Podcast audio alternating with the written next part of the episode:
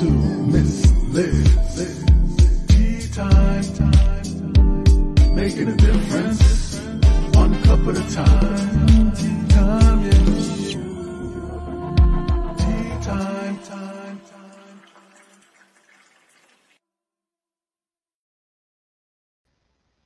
Well, good afternoon and good evening and good morning, wherever you may be in the world.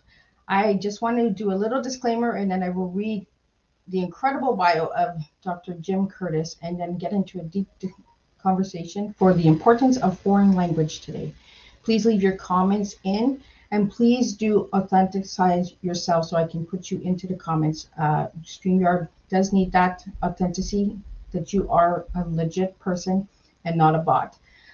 So further ado, my disclaimer for Miss Liz Tea Times. Miss Liz is going live stream using using StreamYard. Leaving a comment, please grant StreamYard permission to see your name at StreamYard.com.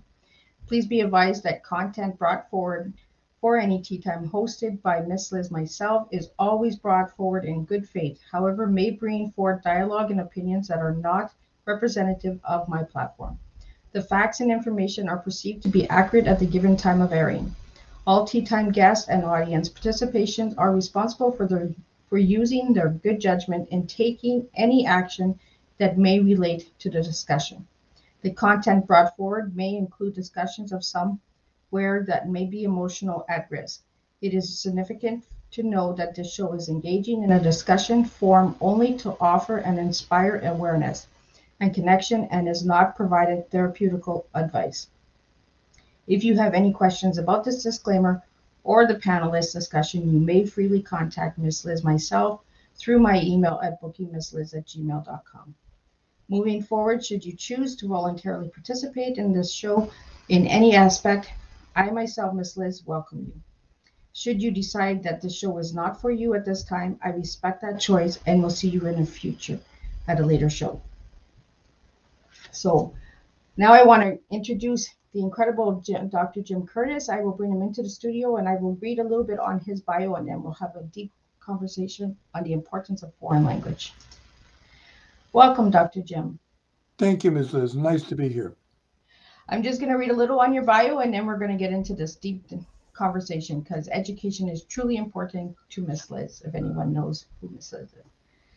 Jim Curtis and Dr. Jim Curtis received his BA in, Germ- in German from Vanderbilt University and his PhD in Russian from Columbia University. He taught Russian at the University of Missouri, Columbia for 31 years and is now professor at Emer- Emeritus from that institution.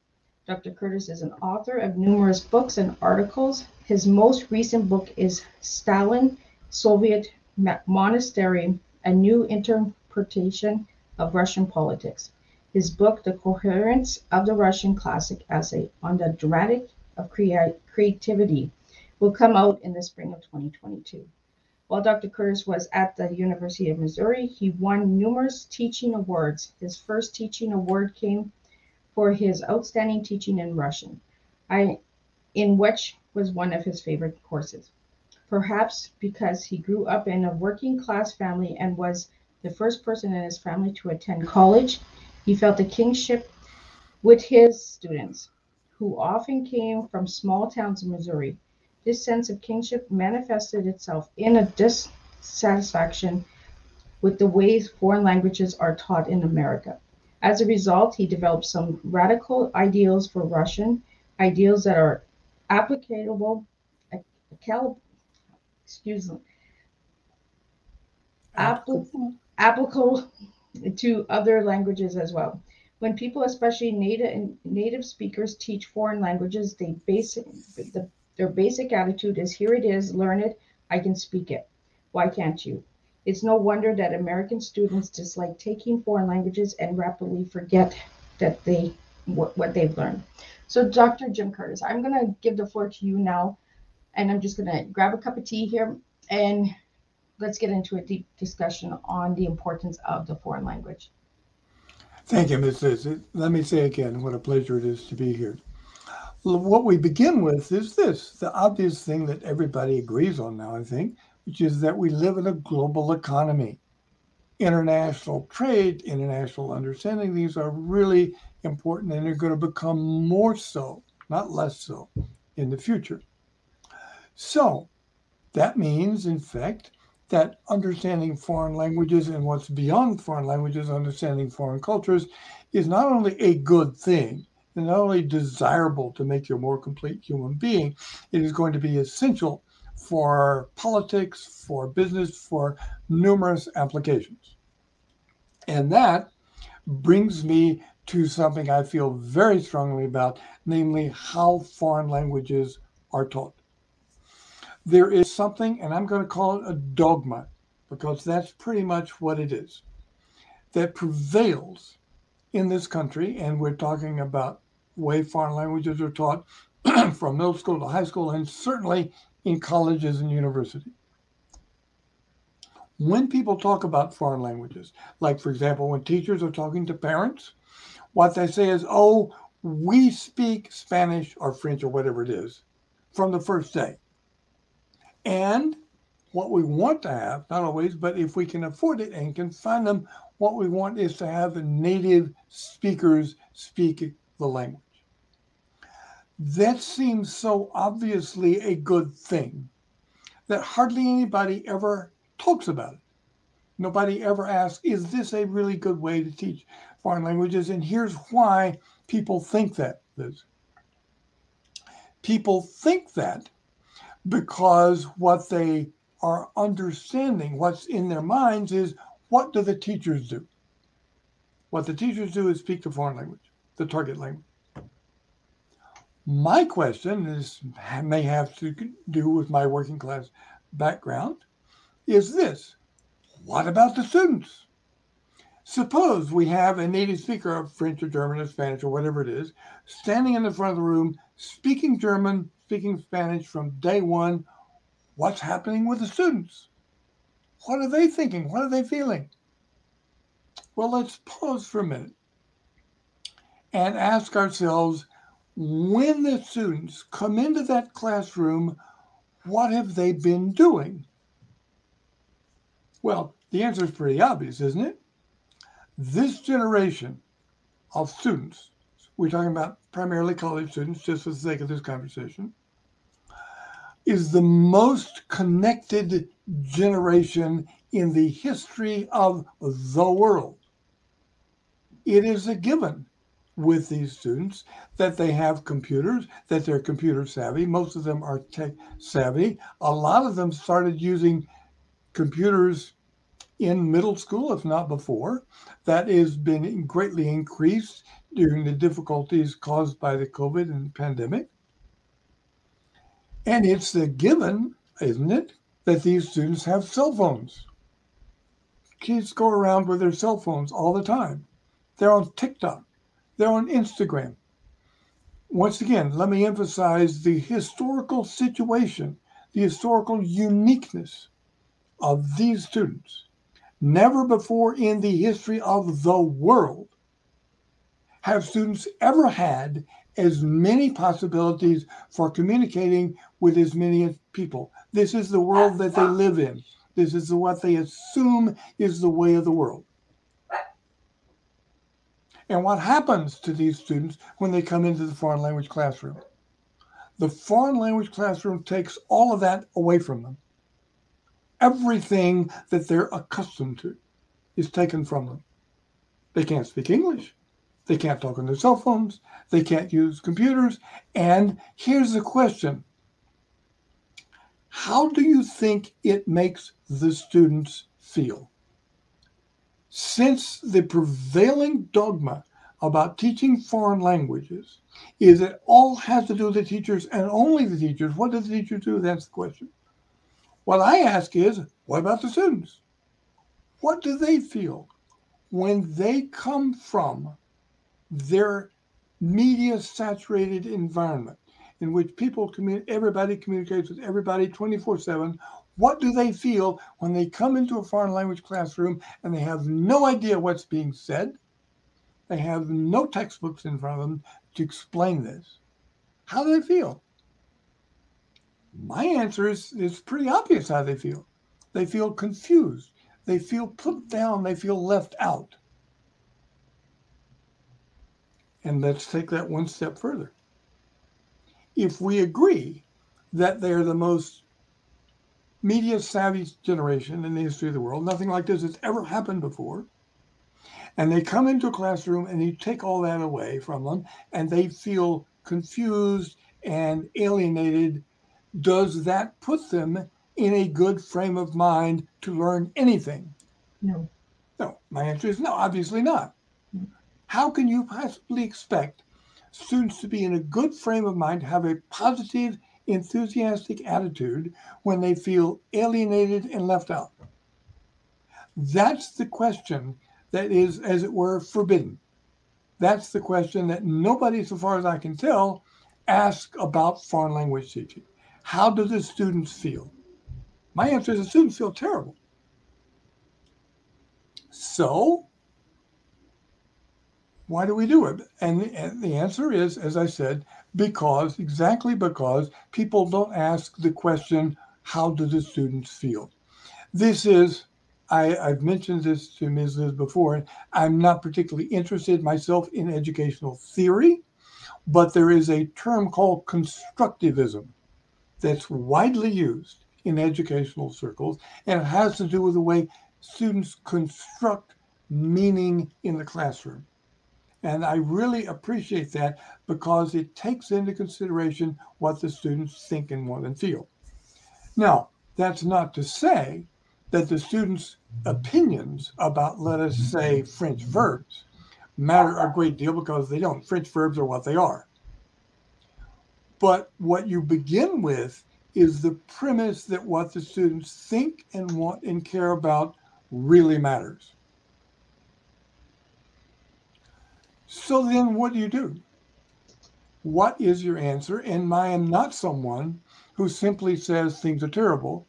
I have a series of ideas about how what we can use to make the students feel better, to put the students in a positive frame of mind. Because so far as I can tell, after 31 years in the classroom, students who feel good about themselves, who are enthusiastic about what they're doing, learn better. It seems hard for me to, to me to anybody that would anybody would dispute that that having students feeling alienated and upset and left out is a good frame of mind for learning. Hard to me to believe anybody believes that, but the idea that you can ask that is not something people do. So let me tell you a little bit about my beloved Russian 1 course. I may be the only Russian professor in the world who loved teaching Russian 1.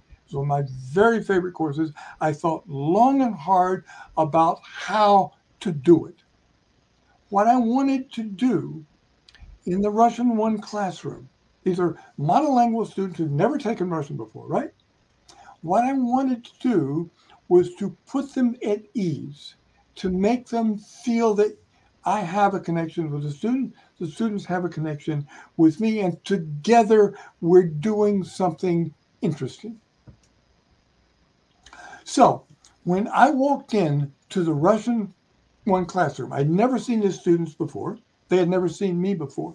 The first thing I said was not hello, how are you? This was the very first thing I said was nobody is going to say anything in Russian today. So what do you think they how do you think they reacted? Everybody, ah, heaved a sigh of relief. right? Because these kids had probably taken like Spanish in high school yeah. Where the idea was is the teacher comes in and says buenos dias and blah blah blah blah and all that in Spanish, and the kids are bored and look out the window because they don't know what's going on. What I did was to say nobody's going to say anything in Russian today, and that immediately relaxed them. It put them in a better frame of mind.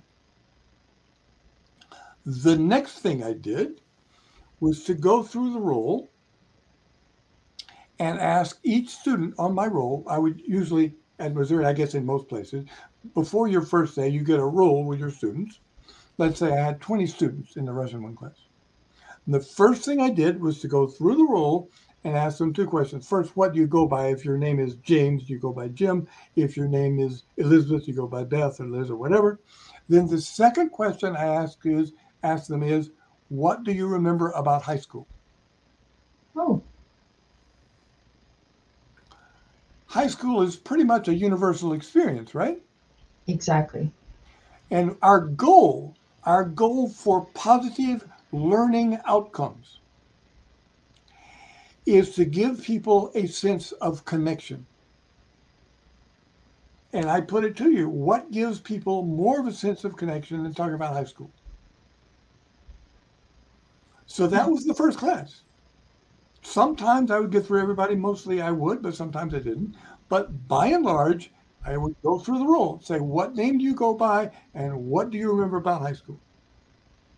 Well, you're actually acknowledging the student, Jim, by doing No that. kidding. Yes, I am. Because it is my deeply held belief that when students are acknowledged as human beings who have done something before they walked into my classroom, something that's important and relevant to their lives, they will learn better. They will learn better.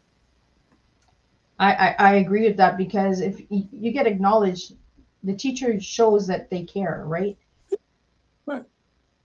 that I'm a human being, you're a human being. We have all had experiences before we walked into this room. Those experiences are important to us. Let's acknowledge those experiences. Okay? Then, here's the next stage. The next stage is to deal with what they've heard about Russian. Remember, I'm in Russian one. These students have never had Russian before. And what everybody says about Russian is, and you know this as well as I do, Russian is hard. Why is Russian hard? Because it uses a different alphabet. Oh, it does. Yeah, yeah. The Russian language is the uses what's called the Cyrillic alphabet, which is derived from the Greek alphabet. Uses most of the letters of the Greek alphabet. It's not a big deal to learn. You can learn it in an hour or so, but it is different.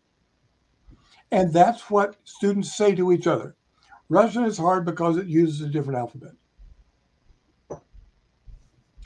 So, my goal as a teacher is to address what they've done before they came into my classroom. The first thing I do is say, What do you remember about high school? The second thing I say is, Have you heard anybody say that Russian is hard? So then I say, I tell you what, I'll give you a choice. You can do something that will make Russian harder, or you can do something that will make Russian easier. Which do you prefer? Which would you rather do? Would you rather do something that makes Russian easier or make it harder? Well, you know what they're going to say to that, right? they want easy. you want it, easy, of course you do. So what I begin with, what I begin with then is let me tell you about the other choice. If you say, or if you let people tell you Russian is hard, I guarantee you Russian will be hard. It is the classic self-fulfilling prophecy. If you sit in front of a textbook and say Russian's hard, Russian's hard, Russian's hard, I guarantee you it'll be hard. Yeah. Right? So you acknowledge I've never heard in my life of a Russian teacher or a German teacher or any kind of teacher who ever acknowledged what it is that students say to each other. What students say to each other really matters. We all know about peer pressure. We all know that college is a time when people sort themselves out. They figure out who they are, who they relate, how they relate to people, and so forth. What other students say really matters. So I say to them, if you tell yourself Russian is hard, it will be hard. And if you let other people tell you that Russian is hard, because the standard conversation is the first week of class, people are meeting people and say, What are you taking? What are you doing? What is the professor? And so forth. And when students say, I'm teaching Russian, the standard answer that they get from their peers, like in the dining room or in the dorm, is Russian is hard.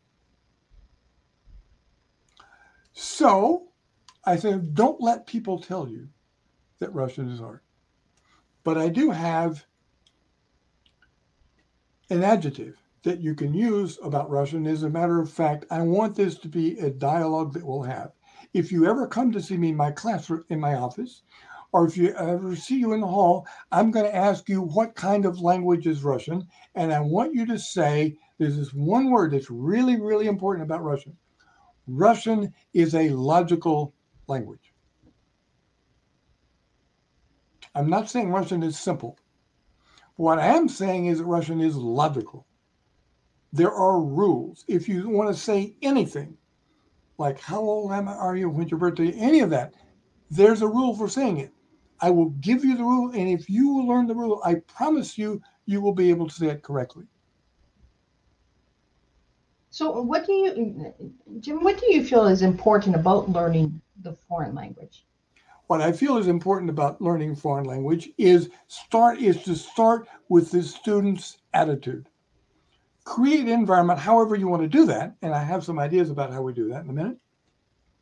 But however you want to do it, depending on the background and personality of the teacher, to create a positive learning environment in which students can say to themselves, I'm okay, I can bring my intelligence to bear, the intelligence that I've acquired through probably unpleasant hours in the classroom in high school, whatever.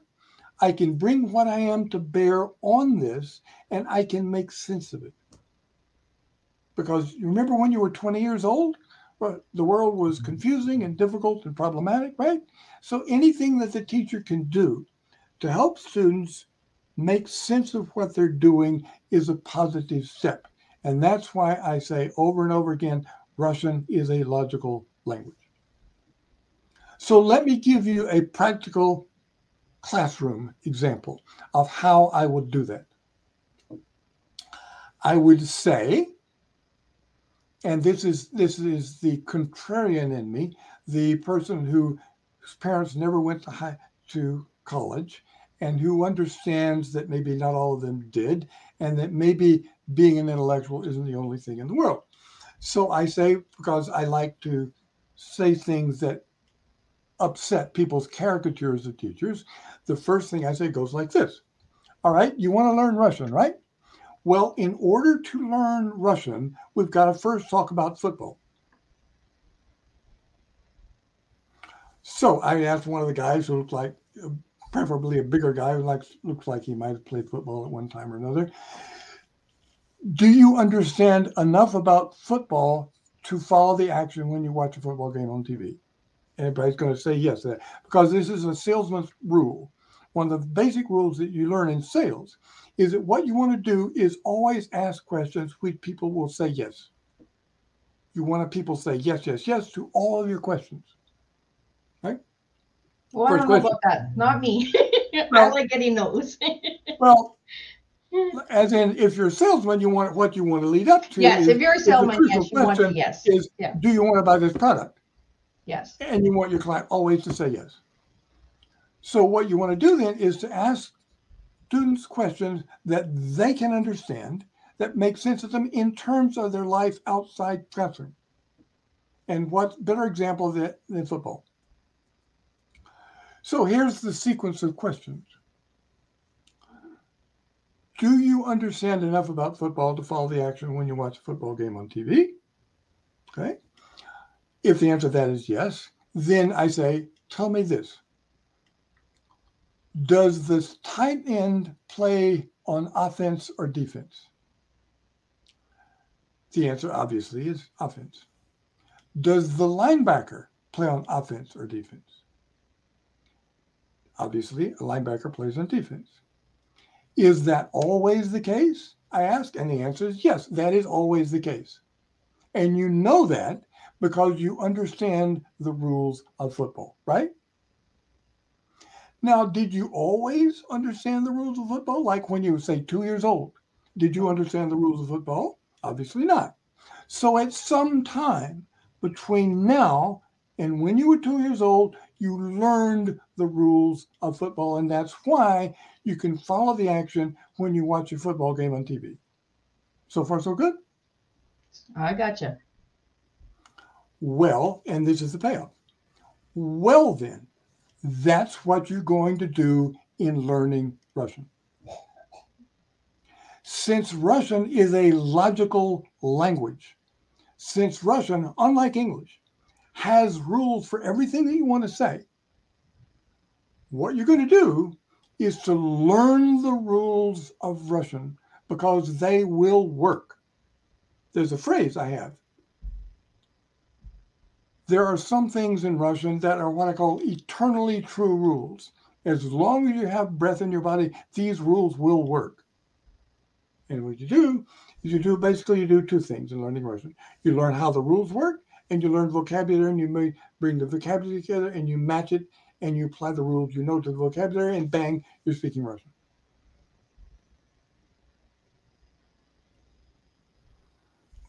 So what do you think of that? How long has it been since somebody said the best way to learn Russian was to talk about football? Well, that's a first for me. That's the first for you. I think it will be the first for most of you. And what do you think? Imagine I have a classroom of 18 year old kids. Do you think that's going to get their attention? Oh, God, yeah. Football. I think, it, uh, yeah, I think it will too. Moreover, it will get their attention in a way that will be unique to them because they assume from their previous experience in high school that if you walk into the classroom and it's a Russian classroom, you will speak Russian, you will only talk about Russian as though there were nothing else besides Russian in the world. But what I say is, let's take your prior experience acquiring rules, because that I swear to you, I'm not making this up. That's what Russian is. It's this process of acquiring rules. And when you do that, what you're doing is something like what you've already done. You've already learned the rules of football. You know how to apply them. They make sense to you. If you learn the rules of Russian in that way, you'll get it in Russian. But you can't do it if you let people tell you Russian is hard and it's confusing. Okay, that's one part of what I do. There's another part. Now, I would not use this term in the classroom, this is, but I'm going to use it with you.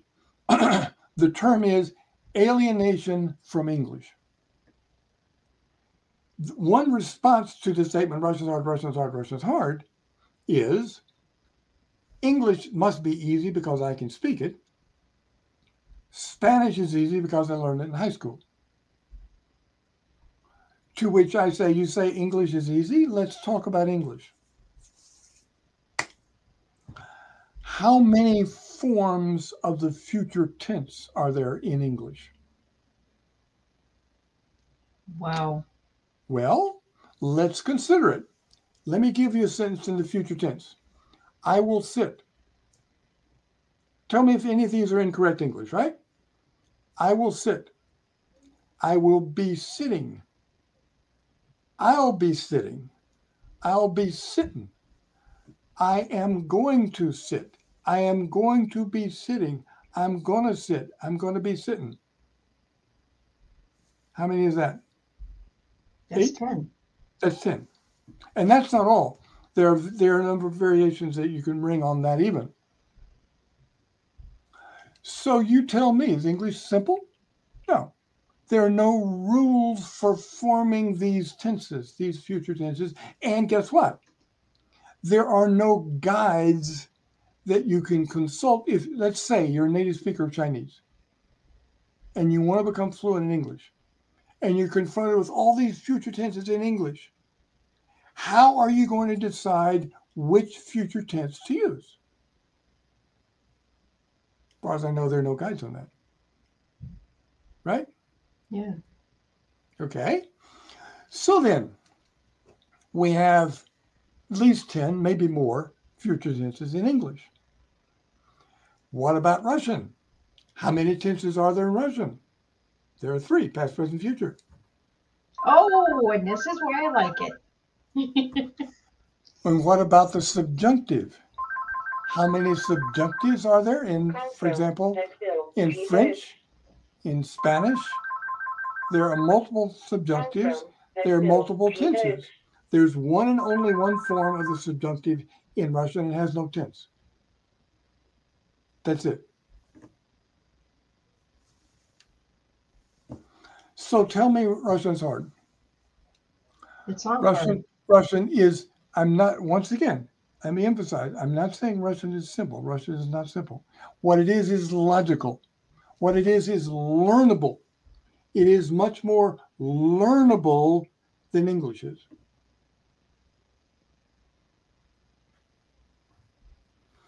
But you can make that case, you can teach in that way only if you assume that what the students have experienced before they walk into your classroom matters.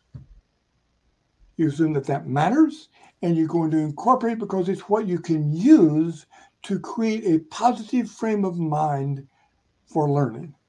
Isn't that what we want? Positive frame of mind for learning? Surely, even the people who think you ought to speak, speak Spanish from the get go in a Spanish class, surely even people like that wouldn't deny that having students in a positive frame of mind promotes learning. That seems so fundamental about human psychology, it's hard for me to imagine anybody can dispute it. But in fact, people do. Moreover, speaking of disputing things, let me tell you what I dispute and what neuroscience disputes. Notice what the premise is. If people say, oh, we have native speakers and they take, take speak the target language from the very beginning. They never speak English, particularly in French. People take pride and say, "Oh, we never speak English in the classroom." No, no, no. Always speak French. Okay, right? What does that assume? What it assumes is that it's a mathematical model when you think about it. The more people hear French, the more rapidly they will learn it. Isn't that the premise? What's the repetition, right? Yeah, right. Mm-hmm. Okay.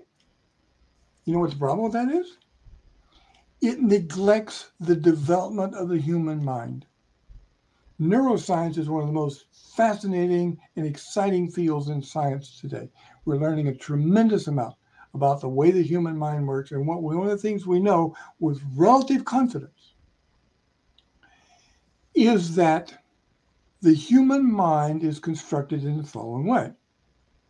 When normal babies are born, not learning impaired, normal babies are born, what happens in their minds is the synapses start firing and they start to say mommy and daddy and so forth, right? And what happens as the kids progress from being one to two to three to four and so forth is that they take in language because their brains are capable. The evolution has prepared the human mind so that babies can internalize language. That's how people become native speakers of their language. That's how it works. Hmm. We have empirical verification of this. You know what we also have empirical verification of? We have empirical verification that about the age of 12, these language synapses stop firing. At the age of 12? roughly 12 to 14, somewhere in there, early adolescence. Wow. And so what does that mean? That means that the language the language ability that the mind had for little kids to take in the language, to become native speakers of a language with ease and confidence no longer works.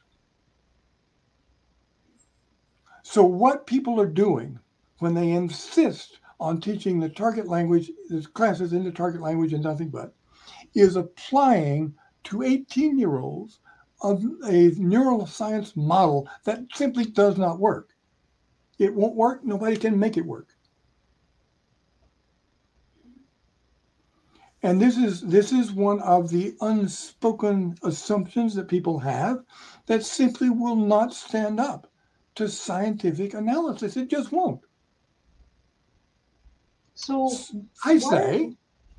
So Jim, why are they not teaching at a younger age if it stops at the age of 12 to 14? Well, some of them do. Some okay. of them do. There are there are bilingual daycare centers, for example, in urban parts of the country. Okay. But remember, what do we know about America, especially middle class America? This is a mobile society. People move around a lot. Mm-hmm. So let's suppose you're a conscientious parent and you take your child, your young child, your four year old, let's say, to a bilingual daycare. One day they do Spanish, the next day they do English. Okay, this is a good situation for learning a foreign language, right? Okay, let's suppose the kid goes there for a couple of years is starting to do some things in Spanish. But then the parents get a promotion, the father gets a promotion, the mother gets a promotion, something happens, they move. In their new community, there's no bilingual daycare. Or if there is a bilingual daycare, they teach, let us say, English and French, not English and Spanish. So then what's the kid going to do? Start over, right? Because whatever it is the kid has learned in Spanish isn't going to help a whole lot in French at the age of, say, seven. So, yes, if you have a stable situation in which you have two things. First of all, you have bilingual daycares and bilingual schools, and the parents never move. So the kids go from K through 12 in the same school system that's set up like that. It's terrific. But look, folks, this is a real world. In real world, middle class America, that doesn't happen as often as you would like for it to happen. It certainly doesn't happen often enough to provide a role model for large numbers of students. So, what I say is let's forget about teaching the foreign language. If you're up to me, where my fantasy is, is to be able to direct a program in this way, if it were up to me and I were organizing a foreign language program, it doesn't matter what the language is French, Spanish, German, Russian, whatever. If it were up to me, I wouldn't use the target language for the first week. All in English. Everything in English. Well, you want to break the, break it in. You want I to, want to break it in. And you know what I also want to do? I want to create a situation in which the students understand the language. There's a great deal about language learning that students can benefit from if presented in English. For example, one of the fundamental facts about language learning is that language is arbitrary. There's no particular reason why the word CAT is pronounced cat, or it means this funny little small furry animal, right? It's chat in French, it's Katze in German, and so forth. And you can go through that with, with nouns and verbs and all kinds of vocabulary items, and it's with the, way the language is organized and so forth. So, first thing you need to know is that just because it's one way in English doesn't mean it's the same way in other languages, because it probably isn't. That's the fundamental thing that it really helps because students will ne- therefore not expect Spanish to be like English or French to be like English because languages are different. Why are they different? Because they're arbitrary. It's just a matter of arbitrary. There's no rhyme or reason. It's no good to sit around saying, why is it different? It just is. And once students really get that, it helps a lot because they don't waste time and mental energy wondering about why French is different from Spanish. Why Spanish, for example, uh, in Spanish, the adjective comes after the noun. If you don't do that, if you don't make that explanation in English so that they understand and have a chance to talk about it and take it in, students will sit in front of their Spanish textbooks and say, I've heard people say their students do this, this is stupid, this is stupid, this is stupid. wow. Why do they think it's stupid? Because it's not like English. So you know that's going to happen. It's a natural, uh, perfectly predictable response to learning a foreign language if you haven't learned one before.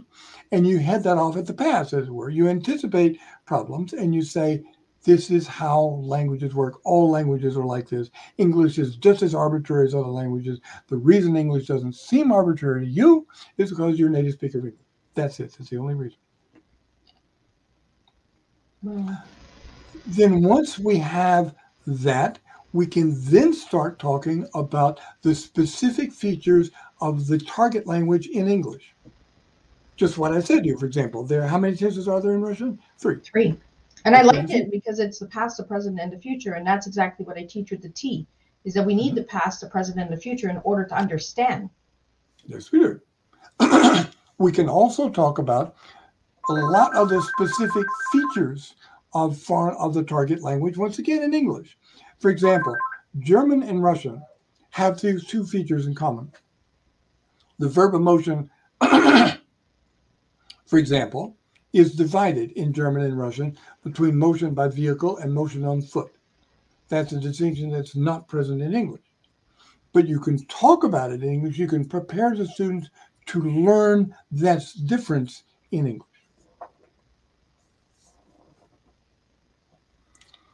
Okay, how we doing? We're doing good. We're doing good. Okay. Is there any? Do you have any questions or comments so far? I do have a question for you. I I, I was given this uh, um, a bunch of links yesterday to look up, and uh, one of my past tea time guests had asked me if you know about the translanguaging. Now, does that have to do with learning the what we're learning here today, or is that a different topic altogether? That's a different topic. Yeah. Okay. Mhm. That's not what we're doing. Yeah. Okay, I just wanted to make sure that it was not the same. Mhm. So here's the situation. What you want to do above all is to take as much of the foreignness out of learning foreign languages as possible. Okay. That's that's the major reason why I began with football. Football is pretty much universal in American middle class culture. It's something people understand. It's people th- things that people talk about in bars, over the breakfast table, and so forth.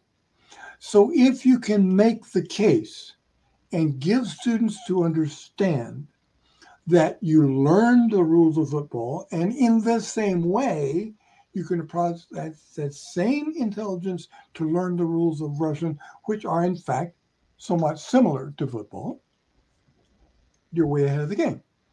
I mentioned, for example, that languages are arbitrary. It's really important for students to understand that.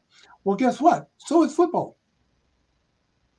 For example, you could ask the students, this is the kind of question I like to ask students to make them stop for a moment. How many players are on the team, football team? 11, right? Why is it 11? Why isn't it 10? Why is it 12? You know what the answer is, right? It's arbitrary. I never knew that there was 11 people on the team. Yeah. I'm learning so much about football right now. Take my word for it, Liz. there are 11 players on the team. One of the basic rules of football is that you get the ball and you have three tries or downs, as they're called, to go 10 yards. Why do you get four? Why isn't three? Why isn't five? Guess what? It's arbitrary. So if this thing that you know about, that your friends and neighbors know about, that you talk about with your family over the breakfast table, that people talk about in bars, if that thing, that experience, is something that's very much like the language that you want to learn, then that language has some of the foreignness taken out of it. A great deal of the difficulty in learning foreign languages is just the sense that it's foreign, it's strange, it's unusual. It doesn't make sense to you in terms of your lived experience.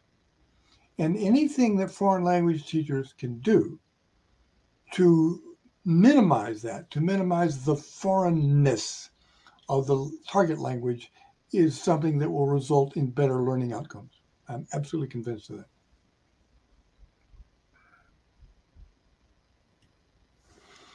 So, how are we doing? Any more We're doing questions good. or, We're doing good. objections? Hmm. We're doing good. You're making me understand a little bit more about football and that and Well, that's, that's a good thing overall, and language learning as well. Like I say, marketing is really important in America, right? Uh, we see advertising all the day that's created for, by very smart marketing people. So, what I wanted to say as a way of bringing this together is that when people talk about language teaching, and parents, especially parents, tell the teachers tell the parents and students, "Oh, we have native speakers, and we teach speak the native language all the time in the classroom." Guess what that is? That's, that's marketing. That sounds impressive because it stands to reason. Most middle class people would say it stands to reason that the more the students hear the language, the better they'll learn, right? Unfortunately, what stands to reason isn't always the case. exactly. It just doesn't work like that. And like I want to say again, there is massive empirical, empirical evidence that the human mind is not constructed like that. It just isn't. So what I want to do is to take advantage of our understanding of neuroscience. Not that we're going to talk about neuroscience, but we're going to teach in such a way that's consistent with what neuro, neuroscience tells us. And what I propose does just that. We can go into further detail as we go along in Russian. Eventually, in God's good time, of course, we're going to start speaking Russian. But when we do that, the students are going to be prepared for it. They're going to be understanding what they're doing and why they're doing it. I cannot overemphasize that. That is so important to put the students in a positive frame of mind, and the way foreign languages are taught doesn't usually do that. Now, I wonder if we, we have any comments or questions? Anybody? Uh, I'm putting them up as they're coming in, but we're streaming okay. to multiple locations, so there are okay. different comments coming in in all different sections. Okay. Uh, I'd be happy to respond to anything anybody has to say. Well, uh, we had one comment uh, from Cynthia from the United States who says that she loves your saying, uh, and she said this is so true. We all can relate to the high school. Um, sure, because like high school is like football high school football is close as the universal experiences we have in America today. So you want to bring that in. You want to acknowledge that. People like to be acknowledged as part of human nature. So I say, why not teach in a way that's consistent with it? So we do have a question here. Why is foreign language not taught in the elementary systems? Well, it, it often is. it often is. there are reasons why it isn't. One of them is simply money. You may have heard that educational systems underfunded in America today, right? And there's the fact that I alluded to earlier when I was talking about bilingual day schools, daycare centers. Language learning must take place over time. That's the only way it can work. If you would like, for example, your child to grow up as a bilingual speaker of, uh, let's say, English and, Chi- Chinese, or English and Spanish or whatever. The only, even for brilliant students, that takes a while. It takes time, and time requires continuity in, this, in place.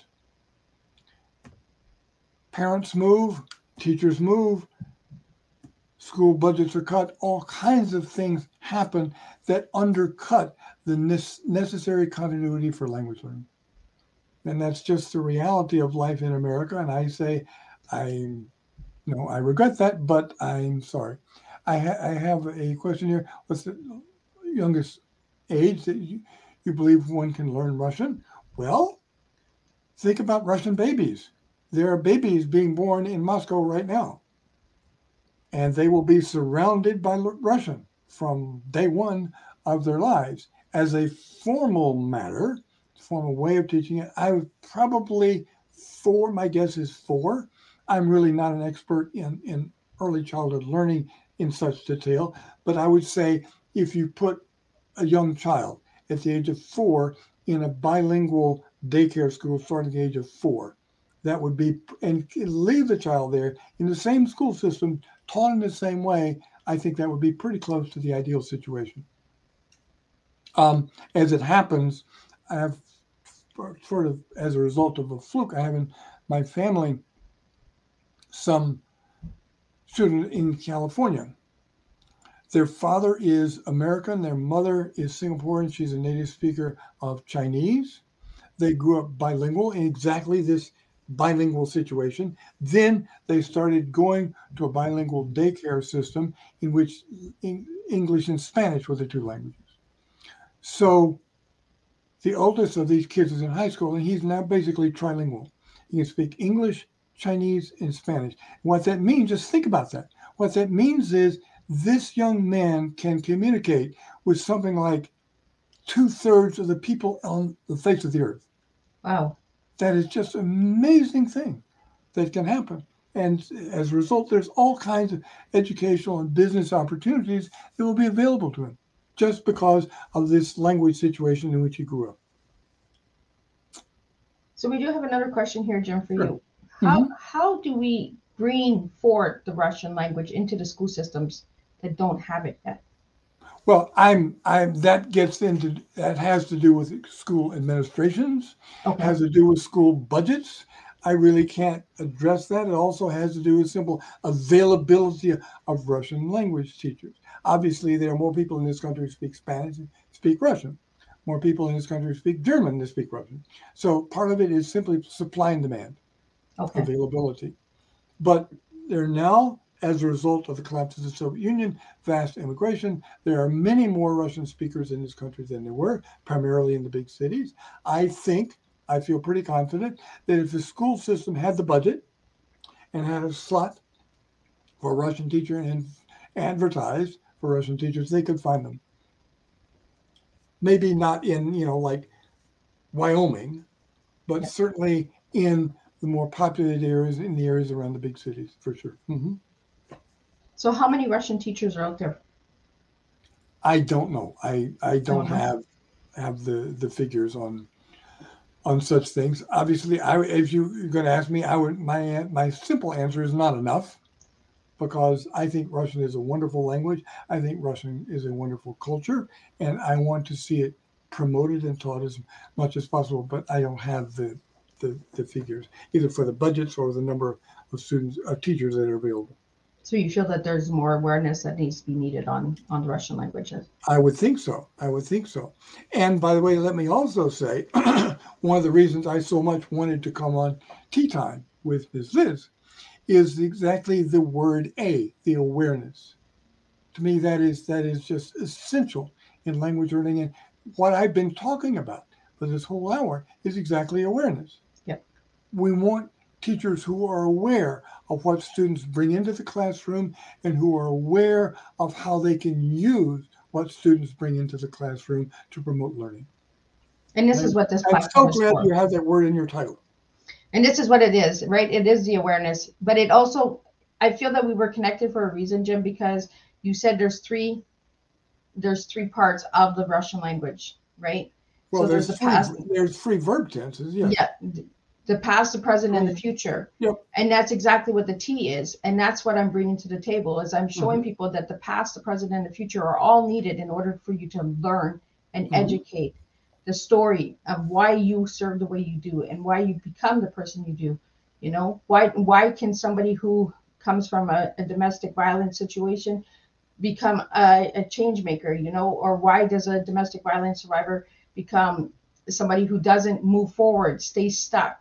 Because they're not overcoming the past. They're not they're Mhm. bringing that into the present. They're not understanding the transformation of the growth. Mhm. And I think that's where the lo- the logic of Russian languages is it it's logical. It is. And and this is what T is. It's logical. It you need the three in order to understand it. hmm So before we wrap up your tea time, because we're getting close to wrap up, I want to know what your tea is, Jim, because this is what I do with all of my guests. So if I, you could give me a word for each of the letters, starting with the T E A, what would your T be? Thought. Okay, here are my three words. T is for thought. E is for energy.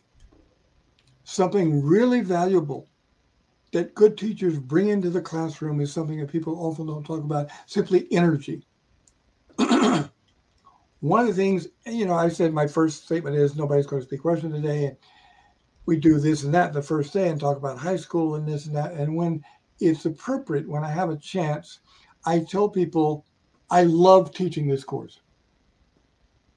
I'm not just here because I have a salary, but this is very important to me. I have a connection to doing. It's very important to me to do this well.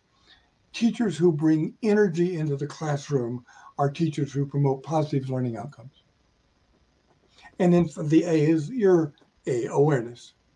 The awareness of what the students have, the awareness of what the students will feel, the awareness of how the students react to what you say and do. So, thought, energy, awareness.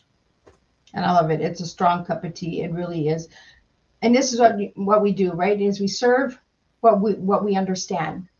We can't teach what we don't understand. We can't because all we're doing is causing more damage. When we're coming into a class and we're teaching something that we don't understand. I can't teach Russian. I don't know how to speak it, but I can teach the T because that's what I understand. I'm Mhm. giving the lesson of the T. Uh, we do have a comment here from Cynthia that I want to put up. Okay. So Cynthia says, thank you so much, Liz, for exposing us to the educational. Thank you, Dr. Curtis, for your wealth of knowledge. And I Googled you, and you do not look like you're in your 80s. And, oh my goodness. Oh my Jim, I would have never gave you 80. I would have gave you Oh. an early 60. Oh, wow. That is so flattering. Thank you very much. I really appreciate that. I would um, I would flippantly say learning Russian keeps you young, but maybe that's a little strong. so any final words, Jim, before we wrap up your tea time? And it was truly an honor to sit and have a conversation with you. Well, it's it's been an honor for me as well as it's been an, a high point of my week. I've been looking forward to this for several days now. I would I would just repeat my three words: thought, energy, awareness. Bringing awareness to the classroom is one of the most positive things that we can do for our world. We all know the world is in a difficult situation right now for a lot of different reasons, and teachers who bring awareness to the classroom are people who are going to help save the world if anybody can. Exactly. And I and I really appreciate the awareness on this topic because we don't speak enough. And I find this is one thing that we are lacking in the world today is conversation, you know, Sure. dialogue, open discussion, and getting the opinions on how we can fix and bring different solutions to the table. Especially education is one Mhm. thing that is very important to me because I feel that we don't speak enough of it. And right now, with the pandemic and everything around the world, education is hurting. Yes. The school definitely, systems are definitely. hurting. So we need to find solutions. And I really want to thank you, Dr. Jim Curtis, for sitting and sharing about the importance of education because we need that. We need more voices like yours out there. And again, I would have never gave you 80. You, you look incredible. It must be the Russian language. I don't know. It must be. That's my only explanation. Is it?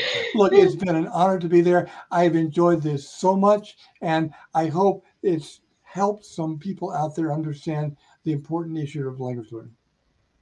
I really want to thank you for that. Now, I want to let all the viewers know that are listening now and that will be watching the replay. Please let me know where you're tuning in from so I know where I can say a good thank you to you for supporting Miss Liz and all of these incredible tea times. Next tea time will be February 18th when I bring Alana Davis from the United States in, and she'll be speaking about the autism spectrum. Uh, we need awareness on autism and autistic. Uh, we need a voice somebody who lives with it, and she is a voice and does live with it. So that should be an incredible tea time as well. Then we have Elizabeth Balte that's coming in about education and speaking about the dimensions of education, the nine corners of education. Mhm. Then we have Tina Formore coming in on February 28th, who will be talking about the child welfare industry, which is a hard subject that needs to be spoken about. We need to know our rights as parents and as individuals. So, again, this is an educational platform. It is a place to open and bring awareness to each and every one of you out there. And if there's a topic that you would like to bring to the table, please reach me at bookingmissliz at gmail.com. And I want to thank each and every one of you for tuning in. Thank you, Adam from Mental Health Warriors, for your support. Cynthia from How Wow, uh, another incredible uh, guests, and all of you guests that were leaving comments, you please authenticize yourself so that I could put your comments into the chat. I cannot put it in as StreamYard will not allow me to put it in if you don't authenticize yourself. And I want to thank you again, Dr. Jim Curtis, for joining me today and having tea. And we will see you all February 18th for new tea time, and we will make a difference one cup of tea at a time. There you are. Thank you. Thank you again, Liz, and thanks to everybody who tuned in.